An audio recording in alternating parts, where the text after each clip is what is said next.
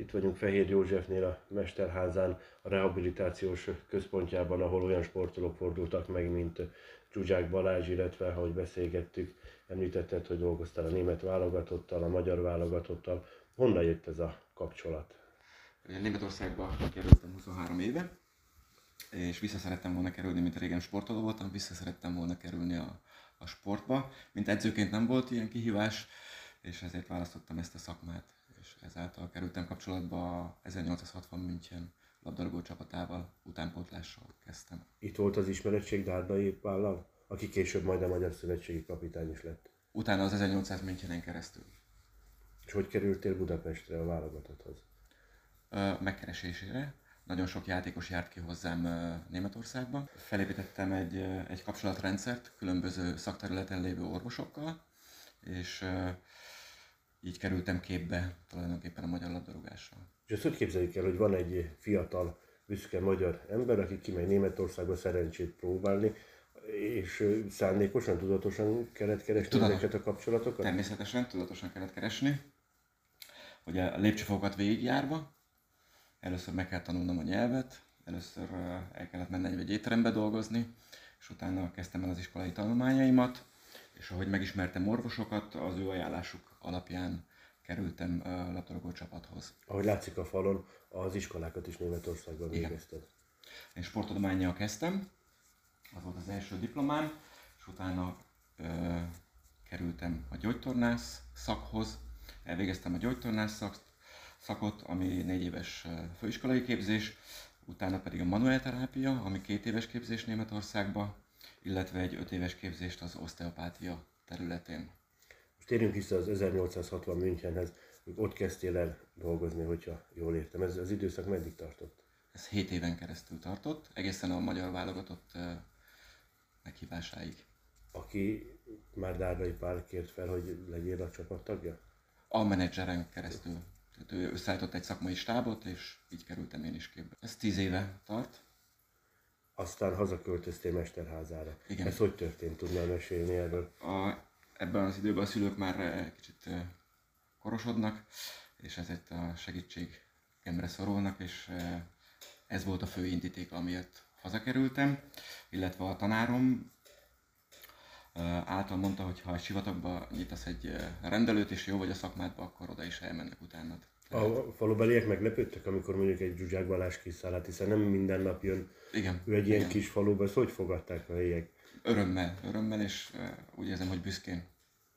Kik voltak még ilyen neves sportolók, akik, akik gyógyultak a kezeid alatt?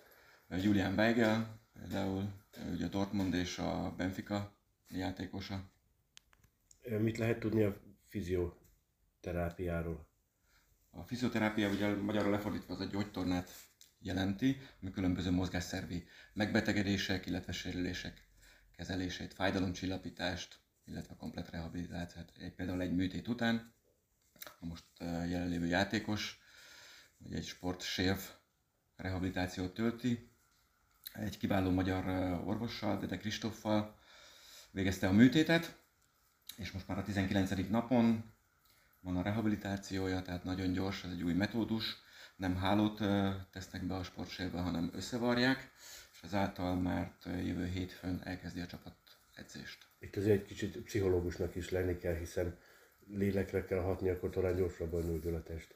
Mindenképp meg kell érteni mind a két oldalt, meg kell érteni a sérülésnek a a menetét meg kell érteni, hogy a játékos milyen stádiumban van, amikor kiesik. Mondjuk egy súlyosabb sérülésnél az ő esetében ez egy kisebb sérülés volt, de ugye egy keresztalag sérülés az minimum 8-12 hónap.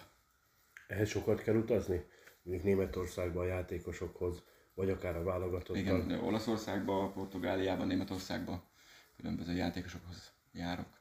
Megelőzés szempontjából is, tehát nem mindig a sérülés esetében, hogy a fő feladatunk az a megelőzés lenne, hogy a sérüléseket, a nem kontakt sérüléseket megelőzzük. Van, van feladat? Mindig fel, lehet hova fejlődni? Vannak újdonságok? Természetesen, ugye három héttel ezelőtt voltam egy tanfolyamon Németországban. Aki megáll, az megáll. Tehát folyamatosan tanulni kell, a technikák, a különböző anyagok, a műtéti eljárások folyamatosan változnak, fejlődnek. Ezáltal nekünk is fejlődni kell. Aztán a sportolók már egymásnak adják a telefonszámot, hogy az elérhetőséget, hogy Igen. van várólista? Van, szerencsére, és nem kellett ö, reklámoznom. A, az ilyen nagy sztárokkal, akit mondjuk mi csak a tévéből látunk, vagy az újságokban, velük milyen együtt dolgozni? Hallgatnak a szakemberre? Természetesen, ugye az ő érdekük is, hogy minél előbb a pályára lépjenek, és a, a bizalom a, legfőbb szempontja ennek a szakmának. Azért a magyarok a német fociban elég jól szerepelnek, akár edzőként, akár szakmai stábként. Ez minek köszönhető? Annak köszönhető, hogy mi egy olyan nép vagyunk, egy nagyon szorgalmas, egy nagyon alázatos nép a magyar, és nagyon nagy tehetséggel. Tehát én Németországban utánpótlásra dolgoztam, én nem láttam tehetségesebb labdarúgókat, mint a magyar. Van ilyen utazókészlet, ami, amit mondjuk viszel magaddal, hogyha Németországba kell kezelni egy játékost, akkor hogy ott Akikhez járok játékosok, az általában már minden ott van. Tehát beszereztük azokat az eszközöket, amire szükségünk van, a legfőbbképp a a kezünkkel, a szakmai tudásunk, de minden kiegészítő eszköz az megtalálható a játékosoknál. az jó látni, amikor van egy sérülés utáni lábadozás, felépül egy játékos, és mondjuk a te kezednek köszönhetően sikeresen szerepel. Szerintem ez a legnagyobb sikere a szakmánknak. Ez olyan, mint egy mérkőzésen a győzelem. A, itt tud- tudni kell az anatómiát, testfelépítést, izomzatot. Igen, ezért is, tehát ez egy 20 éves tanulási folyamat. Anatómiát oktatok is, még így munka mellett, úgyhogy nagyon-nagyon otthon kell lenni. Mindent tudnod kell. Ki volt a legnagyobb, vagy a legnevesebb játékos, akit kezeltél? Nagyon sok neves játékos volt, ma megemlíteném a Gerd Müllert. Azt lehet tudni, hogy neki milyen sérülése volt? Igen, egy ö, sérműtétje volt, és utána a rehabilitációt nálam töltötte még Németországban a rendelőmben. Volt aztán, hogy megkerestek ut- utólag, hogy köszönjük szépen, eh, hogy segítettél nekik? Vagy ez egy napi munkakapcsolat? Napi munkakapcsolat. Napi munkakapcsolat, és ugye folyamatosan konzultálunk abban is, hogy miben kell még fejlődnie, mit kell erősítenie. A sport egy olyan, hogy csúcson vannak a játékosok, aztán egy idővel hát visszavonulnak. Megmaradnak ezek a régi kapcsolatok? Természetesen, mert ez egy nagyon-nagyon közeli kapcsolat, vagy a kezelések által is a hosszú időt töltünk együtt általában, úgyhogy ez baráti kapcsolatok is alakulnak ki.